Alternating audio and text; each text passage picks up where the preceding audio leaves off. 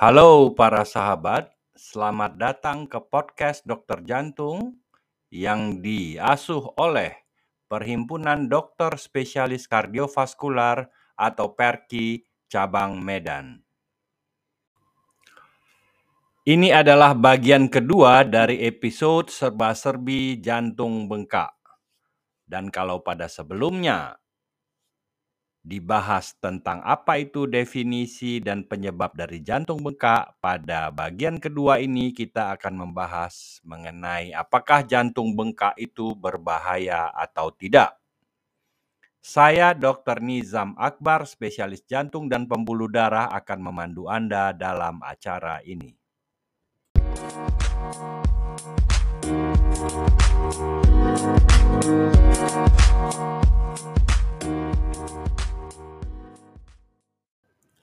Para sahabat, biasanya seseorang itu mengetahui bahwa dia mengalami pembengkakan jantung adalah apabila kalau dia dilakukan pemeriksaan foto ronsen dada. Jantung bengkak didefinisikan oleh rasio siluet jantung pada foto ronsen dada yang berupa bayangan putih di antara kedua bayangan hitam dan dibagi dengan lebar dada.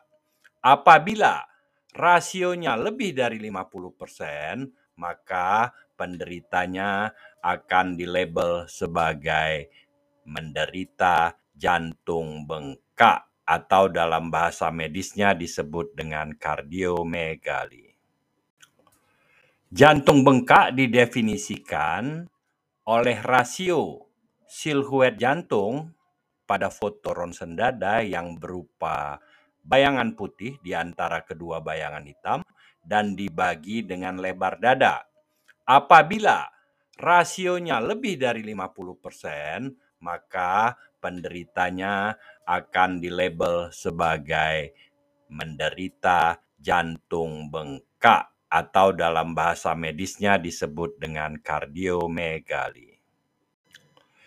Biasanya pasien tersebut kemudian akan dikonsul ke dokter jantung. Dan kami para dokter jantung akan melakukan suatu pemeriksaan lanjut yang disebut dengan nama ekokardiografi atau USG jantung untuk mengukur secara tepat atau precise ukuran-ukuran di dalam ruang jantung.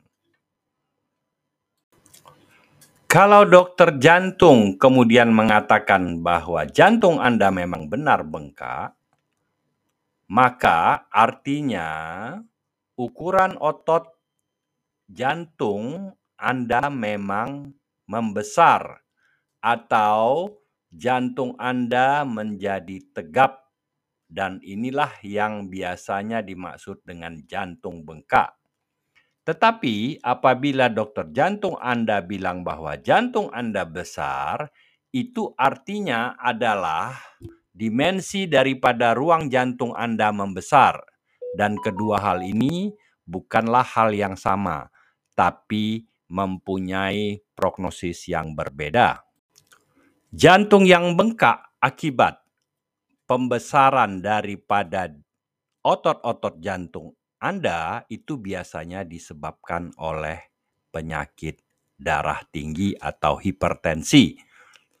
Di mana jantung ini mendapat beban dan seperti kita ketahui jantung itu adalah otot sehingga kalau dia diberi, beban maka ukuran daripada ototnya akan membesar dan inilah yang disebut menjadi penyakit jantung hipertensi di mana darah tinggi Anda sudah menimbulkan kelainan pada jantung. Penebalan otot-otot jantung yang merupakan ciri khas dari penyakit jantung hipertensi ini akan membuat penderitanya mengalami apa yang namanya diastolic dysfunction atau kelainan diastolik yaitu suatu fase di jantung di mana jantung mengalami pengisian darah sebelum dipompa. Dan keluhan yang biasanya terjadi adalah pasien merasa sesak dan gampang lelah. Semakin lama Anda biarkan hipertensi atau darah tinggi Anda tidak terkontrol, maka keluhan sesak nafas dan gampang capeknya akan semakin bertambah. Oleh karena itu, biasanya para dokter jantung akan memberikan obat-obat golongan ACE inhibitor, yaitu obat-obat yang berakhiran pril, apakah itu captopril, lisinopril, ataupun ramipril, dan obat-obat golongan ARB yang di belakangnya berakhiran sartan, apakah itu losartan, telmisartan, kandesartan, dan lain sebagainya. Proses penebalan dinding jantung ini bisa di-stop dan bahkan bisa dibalikkan menjadi lebih tipis, tetapi tentu saja sesuatu yang timbulnya lama, maka hilangnya juga akan lama. Oleh karena itu, biasanya dokter jantung akan melakukan suatu ekokardiografi kontrol dalam waktu yang tidak begitu dekat. Jadi biasanya eko ulangan akan dilakukan setelah enam bulan atau satu tahun. Semakin lama Anda biarkan hipertensi atau darah tinggi Anda tidak terkontrol, maka keluhan sesak nafas dan gampang capeknya akan semakin bertambah. Oleh karena itu, biasanya para dokter jantung akan memberikan obat-obat golongan ACE inhibitor, yaitu obat-obat yang berakhiran pril, apakah itu captopril, lisinopril, ataupun ramipril, dan obat-obat golongan ARB yang di belakangnya berakhiran sartan, apakah itu losartan, telmisartan, kandesartan, dan lain sebagainya. Proses penebalan dinding jantung ini bisa di-stop dan bahkan bisa dibalikkan menjadi lebih tipis, tetapi tentu saja sesuatu yang timbulnya lama, maka hilangnya juga akan lama. Oleh karena itu, biasanya dokter jantung akan melakukan suatu ekokardiografi kontrol dalam waktu yang tidak begitu dekat. Jadi biasanya eko ulangan akan dilakukan setelah enam bulan atau satu tahun.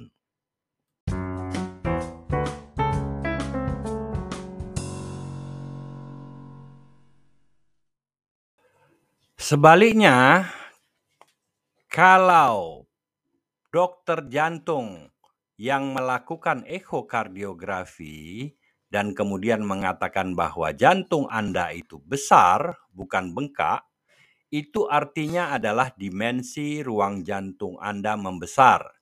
Dan ini banyak sekali penyebabnya. Pada episode 1 sudah dibicarakan berbagai macam penyebabnya. Dan biasanya pada jantung yang besar ini timbul suatu namanya systolic dysfunction atau gangguan sistolik atau gangguan pompa dan bisa berakibat pada suatu kondisi yang disebut dengan nama gagal jantung.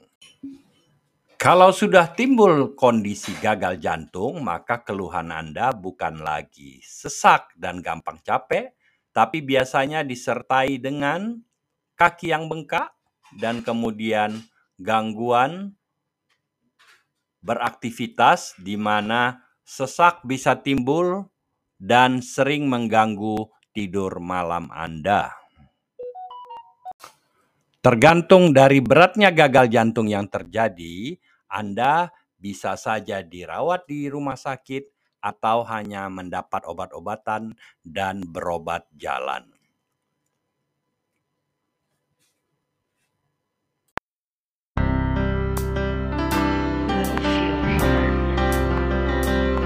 stay tuned.